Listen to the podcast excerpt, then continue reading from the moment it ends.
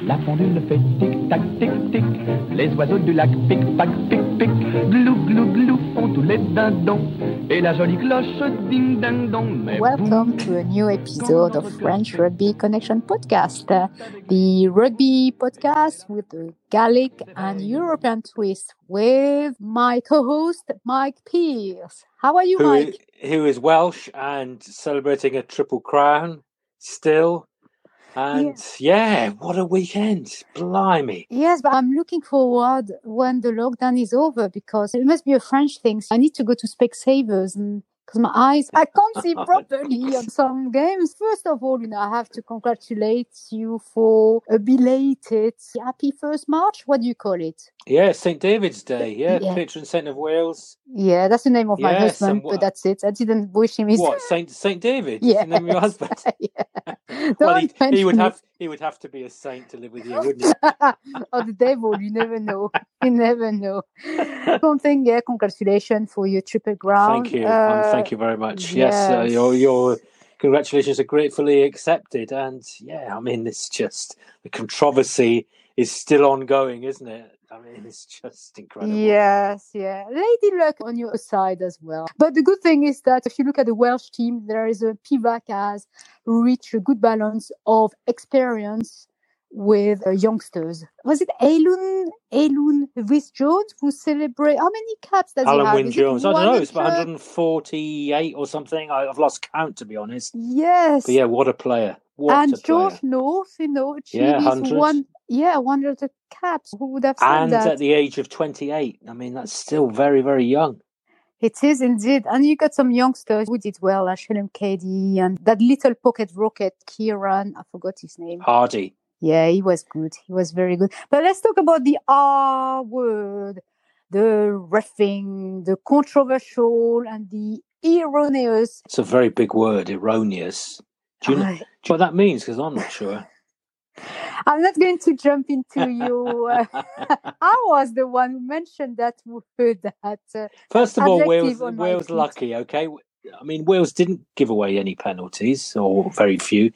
They haven't conceded red cards. I think they've been very cool and shrewd and disciplined when it matters. So I think luck may be a little bit bit harsh on them, but but certainly, as you say, the decisions in the early part of the game from Pascal Gaüzère have caused a lot of controversy. And yeah, I mean, you start. let's speak about what the matter is all about for some of our listeners who are on a different planet who haven't heard about the controversy regarding uh, Pascal Gaüzère. So on Monday morning, when Midi Olympique was published, there was an article about Joel Jutge mentioning the conversation he had with Pascal Gaüzère. Uh, Joel Jutge is the head of all ref worldwide. He said that referee Pascal Gaüzère has admitted to making mistake in England 40-24 Six Nation defeat by Wales on Saturday. Gaüzère has spoken to World Rugby head of match official Joel Jutge, the one I just mentioned, about two unfortunate events as Eddie Jones saw uh, title defense come to the end at the Principality Stadium. So let's talk about the controversies.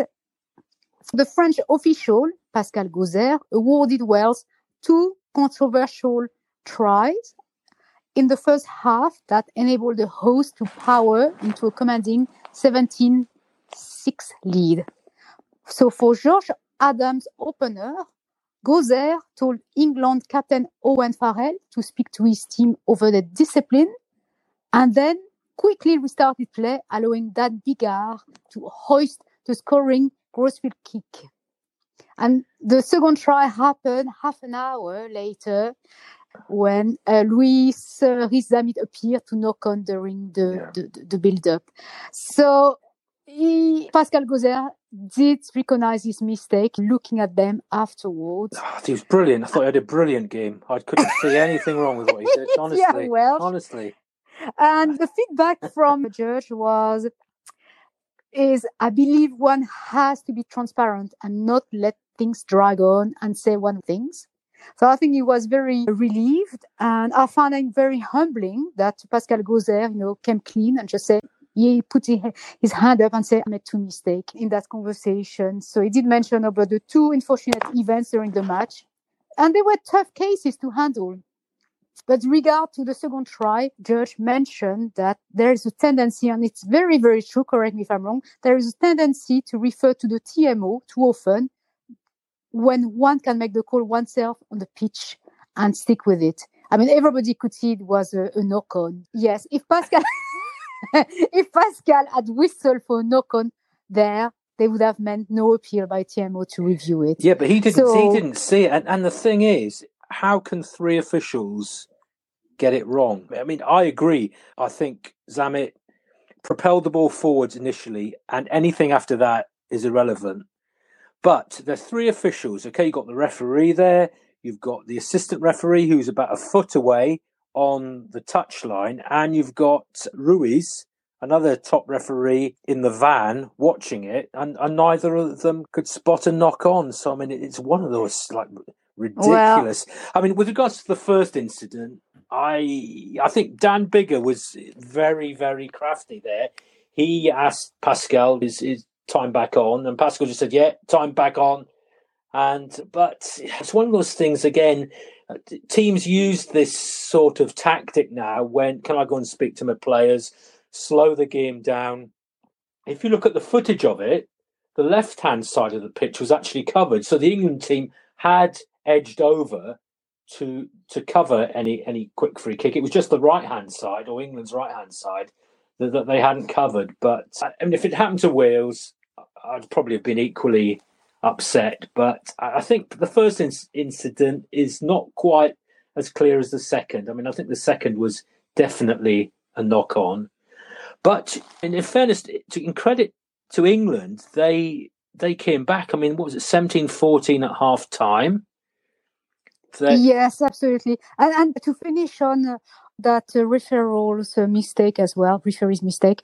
Um, yeah. One thing I spotted as well, they still had some water carry on the pitch and he restarted the game. And another thing that obviously English supporters are not very happy is the fact that it's not the first time, but it it is the second time that it has happened. You know exactly with Dan Biggar as well. Yeah, and it was Wales England. Yeah, I know. So I think, know. You so think like with all the, with all the an, an, analysis they do these days, you think that might have cropped up and said, "This referee, just keep an eye on him," and so yeah. And you are making an excellent point. And I think that Les Bleus, for instance, because their penalty count is very high as well. I think they try to stick to 10, but it's usually hedging about 12, 13 as well. Jérôme Garcès yeah. just to help out the players to understand, yeah. to be very cautious how the ref works yeah. and the mistakes to avoid. And I think it's a case of maybe when Barnes or others to visit the English camp and to uh, go back to them and maybe uh, to analyze the behavior of the ref before the game and just say, be, be careful, guys. Because, yeah, we had that situation with him. Watch out, watch out, um, you know, because uh, England's discipline was shocking. I mean, three I agree. three penalties in the first five minutes, and they, they've now conceded 40 penalties in three games, which which you can't get away with at international level. I mean, England got back to 24 all and I was watching, as many people were watching it, and I mm. thought mm-hmm. England have got all the momentum here, and I honestly thought they were going to keep the momentum up and, and win. But I mean, they, their discipline went to pieces in, in the last 10 minutes. Wales scored 16 points in the last 10 minutes. Yes, for our listeners who didn't watch that game, just in case, what happened in the last 20 minutes? How do you analyze that because you absolutely right. I was a bit frustrated because as 24 they were edging 24 okay so that should be fine but they they dropped the ball they lost yeah. focus they made mistakes they they had the, the subs that are supposed to be the the finishers yeah it didn't work came, out did it? on the pitch yeah. they, they, they made bad things worse they, they they lost the plot I'm sorry guys there's something I think they might have been over eager and last week when I was speaking with the lovely Ben Cohen from I was about to say Strictly Come Dancing. Yeah. Well, yes, of course he was in Strictly Come Dancing, but the Stand Up uh, Foundation activist and former England former England player, he mentioned that when he was being trained by Clive Woodward. The, uh, Clive Woodward's mantra was the teacup acronym. What it stands for? No, no. Teacup. Think clearly under pressure. Yeah. And I think this is what England needs to recoup to think because they made some silly, silly mistake. I remember seeing Jonny Hill getting the penalty. There was no need for that, Jonny. We should have whew, Yeah, down. and then- so maybe and then when need to, Hardy- do some yoga or some Yeah. meditation Hardy or something the like that. penalty, and Elliot Daly was facing the, the opposite way. I mean, I don't know. What, you know, I have a theory here that, that I'm not alone. That the Saracens players, how can you pl- just turn up for international rugby without having played club games? They're not tuned up for it, are they? And Toji, he's conceded ten penalties now in three games, five Correct. and and what frustrates me about England is, as I said, they got back to 24. They had all the momentum, but nothing kills your momentum more than conceding penalties. And and really, that's all it was for England. England, if England had kept their discipline, I think they could have still still won that game. They could have. But looking from Wales' point of view, Wales played very well. I mean, Faletau was just incredible. The back row, Faletau, Navidi, and Tipuric, they were outstanding. That they controlled the breakdown. As you mentioned, Hardy at scrum half, he had a brilliant service. He played with pace. Wales' line out has at last improved. They won 16 out of 17 and they stole an English line out.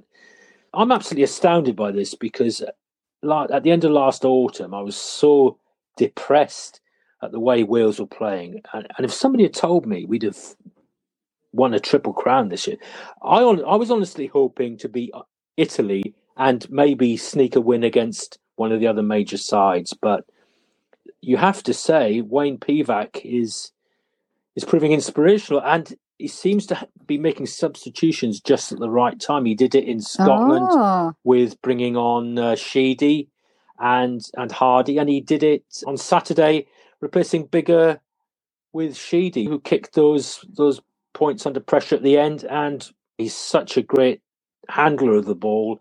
He so Yeah. Pivac now from hero.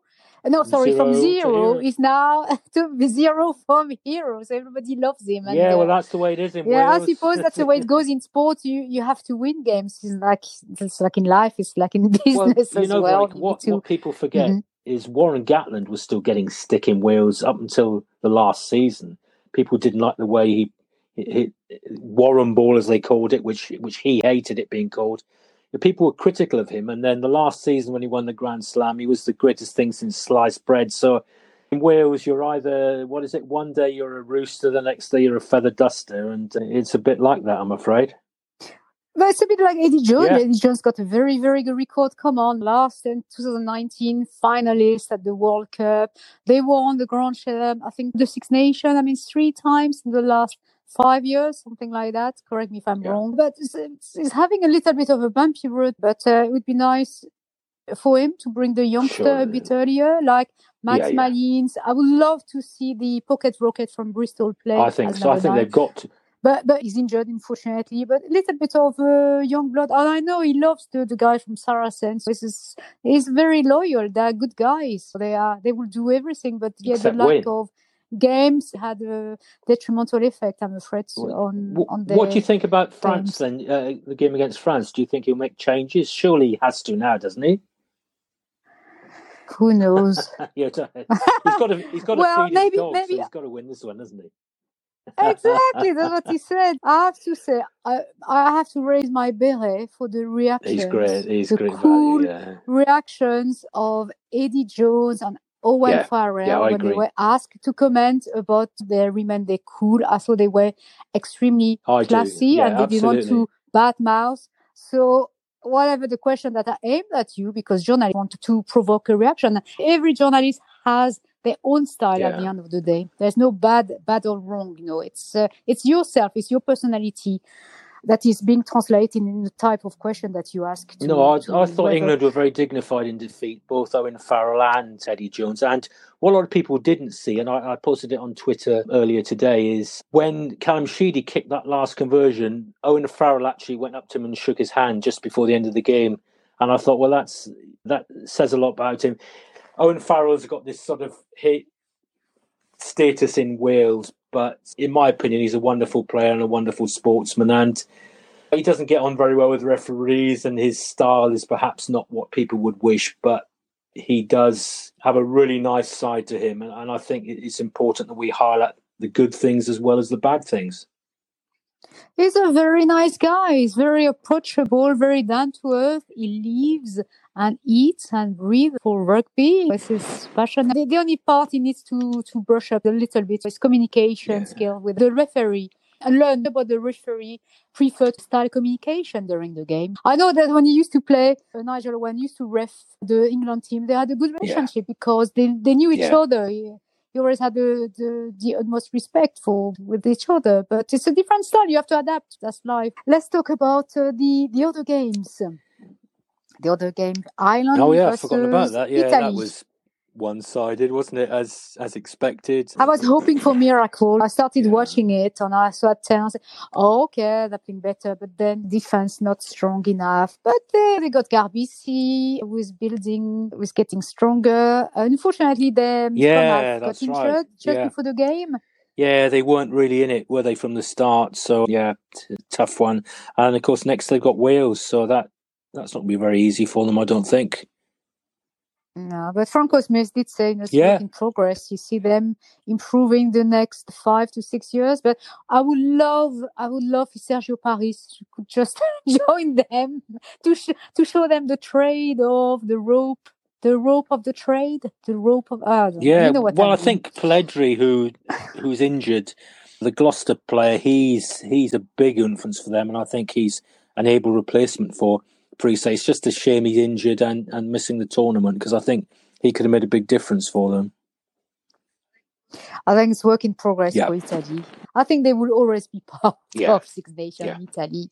Maybe they might uh, grow the Six Nations to Seven Nations. I'm not sure. I don't know. What do you think? Do you think could be a possibility? I don't know. I mean, talking about when you talk about player welfare. I think to bring in another four or five internationals is probably a bit bit of a stretch. Mm. That's just my opinion. Yes, you're but... probably right. Yes, yes. Unless we look at other decreasing the length of other competition, but yeah, it's uh, it's another debate. Okay, so Six Nations. Yeah, England, France, Italy, Wales, and Scotland, Ireland on the Sunday. So three cracking games. If if if France are still in the tournament, of course, by then. Let's talk about the French. what did they do? COVID bubble, bubble gate, bubble uh, waffle, whatever you can think of. So an investigation now is taking place. It was asked by the Minister of Sport, Maxina Maroquineau. I can't pronounce the name properly. She's a tough cookie. Yeah. and the FFR will have to be very coherent and very detailed in the explanation of why and how the uh, COVID bubble. Given the onerous task of, of producing the report, which is interesting because you think a report coming from the source where the problems had started from, I would have expected a more independent review, but it's the way it is. I think he's got to report to the Minister by tomorrow, and she has said, unless she gets a clear explanation, there is the threat of the government pulling France out of the Six Nations tournament. That's if they don't get a satisfactory explanation. So there's a lot at stake here, of course. But but as we've had this conversation that, that money talks and the Scotland game obviously was cancelled. People are saying, all right, well, France should uh, forfeit the game. But money again, if the broadcasters will have to get a refund of somewhere around about three million if the game isn't played. So the financial implications, I would think, will ensure that that somehow this all gets gets gets put to one side. But you never know. We're talking about the French government here, aren't we? So. Yeah. Let's wait and see. To be honest with you, I think from, from what I read, the Laporte was part of the, producing that report, but it's being done by oh, other okay. officials right now. So it's a yes, it's a very serious matter. So we'll have some information. I hope they will not uh, remove the no, French from from the tournament. That would be a, a, a, big shame. In terms of when they could play against Scotland, the date I found today was the 25th of 25th of March. But obviously, the Scottish League, yeah. you know, would need to agree on that date the, as the well. The interesting thing is, though, that uh, that only gives France five days after playing Wales, so it doesn't give them a lot of time to recover. But but of course, if you, no, but... Wales will probably won the Grand Slam by then, so this game won't won't really matter, will it? So you wish, but you, before that, you will have to do your naked oh, no, dance outside. Uh, look, I don't, in full moon think, as well. Yeah, that's all your fault. I, will do it on the radio, but I'm not. so yeah, that would be interesting to see the the odds in terms of uh, Wales winning the Grand Slam. Can you imagine if you would have bet on that at the beginning? I mean, it's but, a shame. Uh, I was anyway, hoping that, you know it would be all down on the last game of the last Saturday, France against Wales in Paris. Winner takes everything, but it doesn't look like that's going to be the case now. Well, we'll see. We'll have to wait until the 25th or the 26th of March. It's not too far to wait. But as I said, regarding Fabien Galthié, I believe will be given a, a caution or, but uh, in terms of what happened, yeah, he will have to come clear to his uh, players, je sais. Uh, sorry, guys, I made a mistake. I shouldn't have gone and watch uh, my son play in uh, Stade Français Espoir uh, the day after the yeah, Italian but game, but there's so. still this ambiguity about what they call patient zero, the person who brought it in. I mean, initially they said it was a sevens player, and, and Galthié wasn't mentioned. And and if you look, the men's sevens, the women's sevens, and the under twenties have all been affected. So, all right, Galthié shouldn't have left the, the camp, but it's not it's not guaranteed that he was the actual guy who brought the the virus into the camp. So, yeah, exactly. Exactly. On the positive side is that on the, by the 13th of March, Dupont should be back, Ntamack as well. Yeah, possibly Vakatawa as well. They'll have, oh, yeah, all guns blazing. Correct. Correct. Do you think this has so, been a, a, a, sneaky ploy by the French to delay the game? I doubt it. I doubt it very much. It was probably the one. But anyway, let's wait and see. On verra. Plus ça change.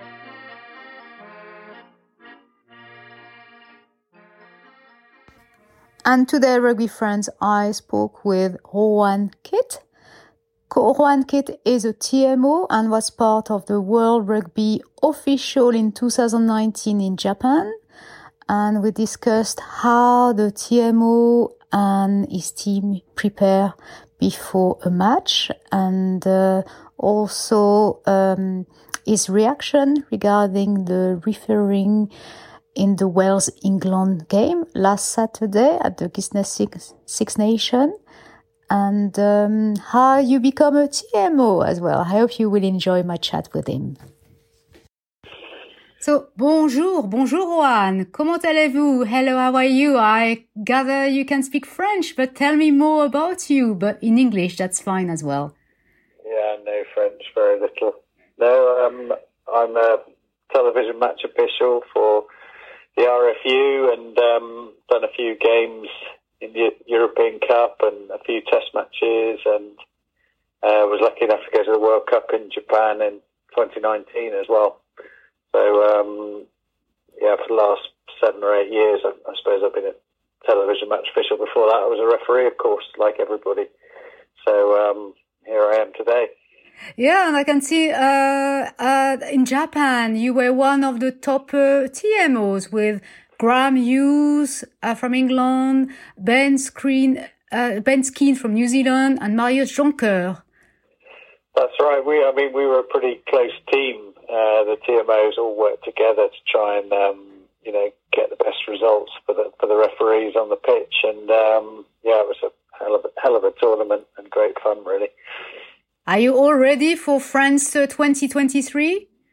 That's a long way off. A lot can happen till uh, in, in, between times with the pandemic and um, you know matches being cancelled and you know nobody really knows what's going to happen. So we'll we'll just have to wait and see. I think. Let's be positive. I'm sure pandemic will be over by that time, and it's just down the road anyway. So not so no jet lag. So uh, Rowan, tell me, how do the TMO ref and assistant refs prepare pre-match with the team coaches? Um, with the team coaches, I mean the we we occasionally will meet with a team coach maybe the day before the game, uh, just to go through some big points, um, some things that they want to to tell us about, perhaps um, issues to do with the scrum or um, line out or something like that. Um, but sometimes we don't meet the team coaches at all. Uh, it's up to them if they want to meet with us. Um, and I think we spend most of our time preparing with each other as a team of four. So the ARs, the referee, the TMO, we work very, very closely to um, prepare, you know, for every situation uh, that we can think of. You know, we look at past games and the form of the teams and the players, and we spend a lot of time working on what we're going to say to each other and who's going to lead on what decision and um, who's going to be looking at the big screen after a try and so on. Um, so that's the, the, the, real focus of our work. Brilliant. So uh, clear meetings between all of you regarding the uh, the process of decision making between all of you, i.e., the TMO, the ref, and the assistant refs. Am I correct? Yes, because it's all about the, the communication between the team of four members and uh, how we work as a team to get the best results and do it quickly and efficiently so that we don't slow the game down uh, unnecessarily. Um, and we all speak uh, plainly and we don't speak in code like used to happen probably six, seven, eight years ago. Uh, we just say what we're seeing and we make it understandable for everybody. And um, people can follow the decisions then, and that's the most important thing. Absolutely. So obviously, I have a question because it's very topical. Do you have uh, any thought, or what is your your reaction regarding the refereeing of the Wales England games last Saturday?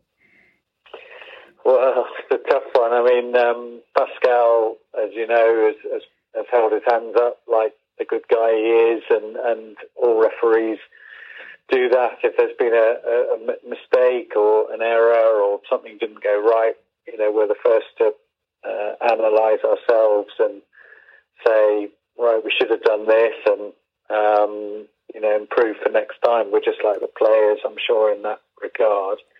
Um, I think, you know, if they had their time again on Saturday, it's so easy with hindsight, but they'd probably do it slightly differently.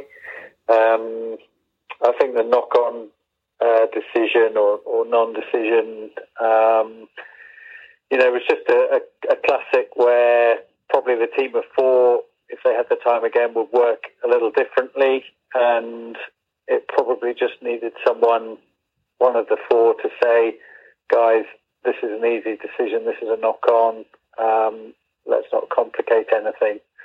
Um, ideally, of course, it would have been seen live by one of the team of four, the referee or the AR, and then the TMO is working furiously in the background in his truck to uh, get a shot of the incident with his EVS operator. So in the Six Nations, you have an EVS operator next to you, and they can rewind live play and show you lots of different angles before you go on the live screen.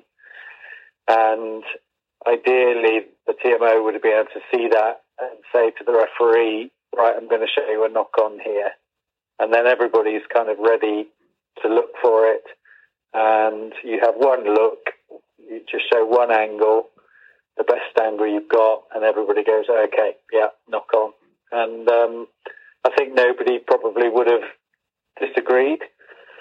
But um, I mean, I, personally, I've got massive sympathy for the team of four because in those high pressure moments, your brain does funny things and, and you can get caught between a technical decision and an understandable decision, mm-hmm. as we call it. And the mm-hmm. technical decision was looking at whether it really had been knocked on and hit another player or hit the ground and who did it hit first and did it go backwards? Whereas the understandable decision is just to say, right, that's a knock on, uh, no try. Um, so it's so easy to be a good TMO when you're sat on the sofa at home, um, but when you're in the truck, um, you know things don't always go according to plan. Understand. And do you think that uh, the fact that the French officials in the Wales and England game communicated English uh, have risked um, uh, any misinterpret, sorry, I can't say the word, misinterpretation. you know what I mean? Misinterpretation. Merci beaucoup. Thank you yeah. very much. Yes. Yeah. No, uh, I mean, I'm sure that, I mean, those guys are very good uh, English speakers, Pascal and Alex Ruiz. Um, I'm sure they'd have practiced beforehand. I'm sure that they've done a few games together and, and essentially have a good understanding. I think, I mean, who knows?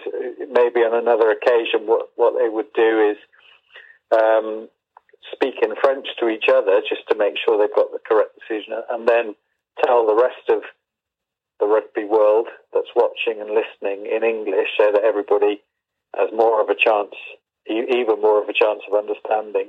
Um, but maybe they felt they didn't need to do that. Um, I don't think it contributed to the wrong decision. I think they they spoke very well in English, um, but it's it's very difficult. I mean, if I had to do that in French, um, I wouldn't feel particularly comfortable. But their English is a lot better than my French. And yeah, Wayne Barnes can communicate a bit in French, and uh, uh, lately Luke Pearce, you know, kudos to Luke Pearce to uh, to officiate in in French now. That's, yeah, uh, his French is better than his English normally, I think. and finally, uh, how do you become a TMO, and what's the best and worst things about the job? Oh, um, becoming a TMO, I, I mean, you just give up refereeing slowly, you become too old or too slow like me, and they say, "Oh, can you come and be a TMO and make some decisions and sit in a nice warm truck?" So certainly on a freezing day uh, with the wind howling and rain coming down, it was nice to go in the truck and sit there and make decisions. Uh, I guess the best thing is, you know, that you're right at the heart of, of the game, and that if you make the right calls and you help the referee out, and that's all you're there for, is to get the big calls um, to help out the referee, who's kind of the captain of the team and is making all all the big decisions. Then you've contributed to that team, and uh, you've contributed to a good game of rugby where there's no controversy. So you know, we always say if um, nobody's talking about us at the end of the game, then we've had a good game. It's as simple as that. Um, if they are talking about us far too much, then we might have done a few things differently. Um, so I think that that's the best thing, and, and the teamwork with your comrades, uh, your teammates, to produce that performance. It, it's very, very technical, very, very uh, high level of skill, I would say, is required, and communication between each other and a good understanding. So it's very satisfying when it goes well. Um, conversely, you know, when it doesn't go well, and we've all been there where we've made big errors, big mistakes, um, the communication hasn't gone well, or we've missed something, or we couldn't get the right TV angle, then it feels it's not a great feeling. Um, so you have to take the rough with the smooth, I think. And I have to say, I was very impressed by uh, the humbling attitude of Pascal Gaüzère um, after he admitted, you know, his, his mistakes, you know, during the, the games. Of against, course, uh, you know, he's a great guy, and uh, all the referees are rugby people through and through. We all love the game, and we still have it in our game where I'm sure that if we hold our hands up to a coach and say, "Look, sorry, I got that wrong," um, this happened and, and that's why, um, then there's going to be an element of respect there still. And um, we do that often. Um, we do that to each other. We're, we're as honest as we can be, and um, we need to look after that in rugby. So Pascal should be applauded for saying that, and he'll work through it with Joel and others, and I'm sure he'll be better. It's it's the tough games that you learn the most from. Exactly. And yeah, it's all about respect as well. So thank you ever so much, uh, Rowan. I thoroughly enjoyed your explanation of uh, what it means to be a TMO and your opinion as well on the, um, on last, last week games. So you have a great day. Merci beaucoup et à bientôt. Pas de problème. Au revoir. Au revoir.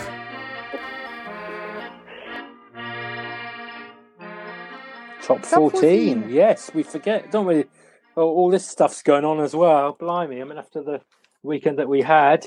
And uh, poor old Agen, bottom of the table, still bottom of the table. They lost at home 52 16 to Clermont. Actually, half time it, it was pretty close. It was 17 16 to Clermont, but Clermont scored eight tries. And, well, there you go. Another big defeat for Agen, bottom of the table with two points and pushes Clermont up to fourth place in the table. Actually, yeah, you're absolutely right. With yeah. 55 points. And Toulon was playing at home in Stade Mayol versus Bayonne. As uh, you might remember, Bayonne had yeah. a shocking, shocking loss last week. They lost uh, by exactly, 73 yeah. points. And yeah, Yannick Bru, who is the head coach, had to apologize, but something did right because they won against uh, Toulon. Yes, but Toulon, uh, let's put it that way, it wasn't their strongest team. I think 10 of the players on international duties or, or, or are stuck in the infirmary yeah. are injured. And they had a few issues during the game as well. I think they fly half, have to be replaced. Yeah, but yeah. still, well done well done to Bayonne. Tough. I like that. I like the tenacity. And you watch or you saw the mm-hmm. highlights? Yeah, the big one first against second. La Rochelle at home to Toulouse. And Toulouse won that one 14 11. A very close game. Half time 8 0 to La Rochelle. Yeah, try yes. for Botia for La Rochelle and penalties for Plisson and West. But that old veteran warhorse, Yoann Huget, scored the try for Toulouse, three penalties from Holmes, and Toulouse sneaked it by three points. So they're top of the table with 61. La Rochelle now in second place with 59 points. So, yeah.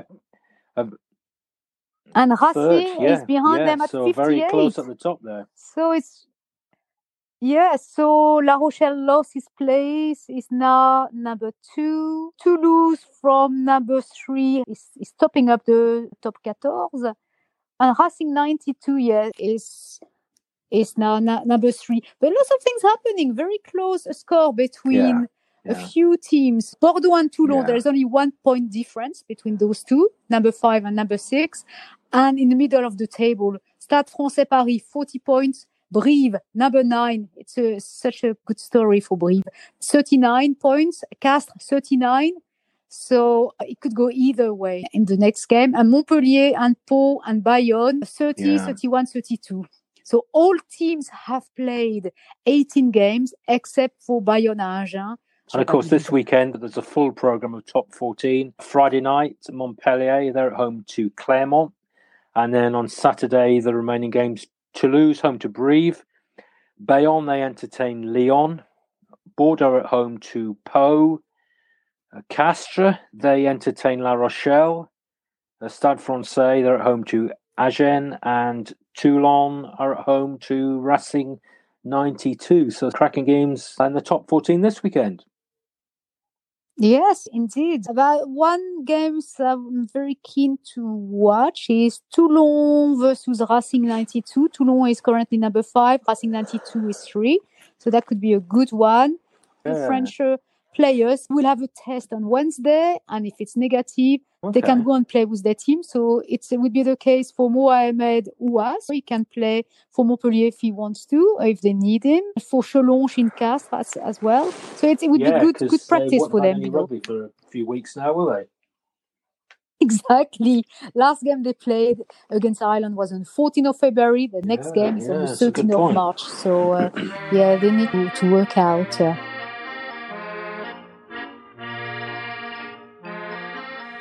any other business? I believe you have some news. Yes, the 2023 World Cup being held in France. The match draw was made last week, and it sort of brings it all uh, that little bit nearer. It's two years out, but now we know exactly where our countries are going to be playing and on what days. Uh, tournament starts on Friday, the 8th of September, and what a match to open it up. France against the All Blacks in Stade de France. I mean, you couldn't ask for a bigger game than that, could you? It's absolutely incredible. France will be touring the country. They face the Americas qualifier in Lille. Then they'll play the Africa qualifier in Marseille before facing Italy in Lyon. So it, it, it's going to be a, a fabulous tournament. Eight weeks, 48 matches, nine stadiums, 2.6 million tickets. And talking of tickets, announcements will be made towards the end of this week about when tickets will be, be available and how you can get them. So, a massive party in France, and hopefully, with COVID behind us, it'll be a celebration of, of life and rugby. Uh, matches in Lille, in Paris, in Nantes, in Lyon, in Saint Etienne, in Bordeaux, in Toulouse, in Nice, and in Marseille. Tournament runs from the 8th of September to the 28th of October, and we just can't wait. For Wales, they start off with a tough Yes. one against Fiji, who've always been a bit of their nemesis in Bordeaux. And they play matches in Nice, Australia in Lyon, and then Europe in Nantes. So Right. And regarding England, they're going to play on the 9th of September in Marseille. They will be playing against Argentina. Then they will be playing against, just looking, on the Sunday, 17th of September in Oh, Nice. Can you imagine? Very, very nice. I'll be there, that's for sure. okay. England versus Japan. That could be a very interesting one. And the following weekend, Saturday, 23rd of September, they would play in Lille, which is very good, very close to, to go to when you live in England. They would play against So Castle. Eurostar be rubbing their hands with Glee now. They'll be getting some some bookings as soon as they can. exactly. Oh, so quick to go by Eurostars, but just down the road. You can go anywhere actually. So that's why I would recommend you know, our friends to, if you can take the Eurostar, so Yeah. quick, so comfortable. You don't have to wait so uh, so many hours at the at the airport, and the Oh, TGV brilliant, isn't system is Yes. excellent as well. It's like being you don't feel anything. It's like being in your in your own Yeah. salon, in your living room. Yeah. You know, there is Ah, no incredible. vibration or anything like that. It's a success story. So yeah, I'm looking forward to not too long now. Not too long.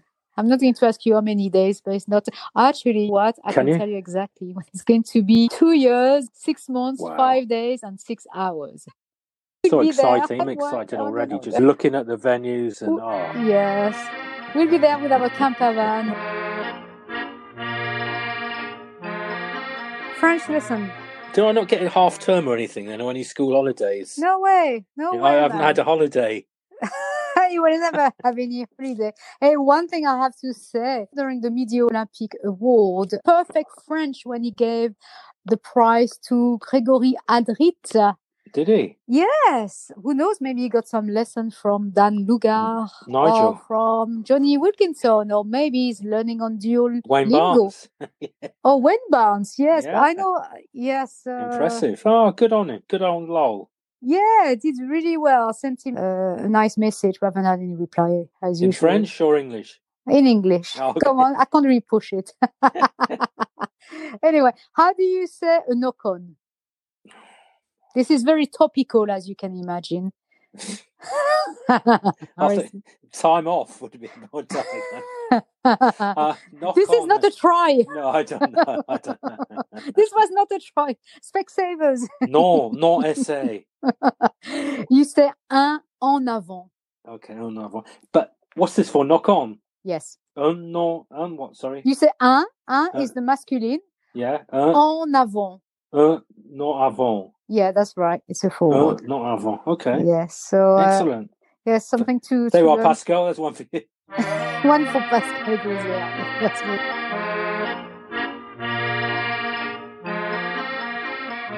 Joke, do you have one for me? Come on. I'm afraid surely. not. I've been so busy. I've been so busy. Honestly. yeah, I mean, yeah, I'm not. I was about to say something, but I won't say anything. Yeah, very wise. Very wise. Something to do with the refing. Well, no, I'm not going to be cruel. But oh, I've got uh, one that's very, very uh, rude. So I do apologize to our listeners. If you are less than 18 years old, please do not listen to my joke. 18. Oh, sorry. No, not your age. Not 80. I was going to say, I better. so it's just a story because uh, France should have played uh, the Scottish team and we didn't happen for various reasons that we know that we elaborated early on. Reminded me of a story Mel Gibson when he, he played Braveheart, I think Oh, in yeah. the nineties. And uh, one day a journalist asked him what he was wearing under his kilt, Yeah. and he said, "Your wife's lipstick." That's shocking. Oh, shall we? You realise? Don't we have to put some sort of warning on the podcast now, like a little E or something? no, that's fine.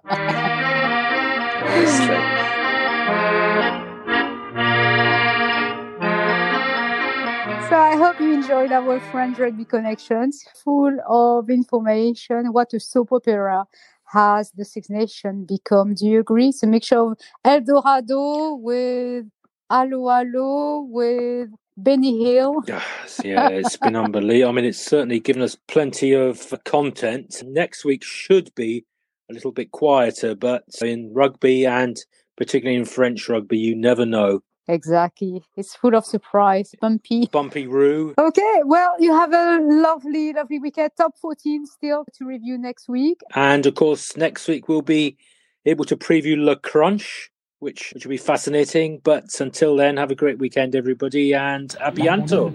À bientôt. Au revoir. Au revoir. Les oiseaux du lac pic pac pic pic glou glou glou font tous les dindons et la jolie cloche ding ding dong mais boum quand notre cœur fait boum tout avec lui dit boum et c'est l'amour qui s'éveille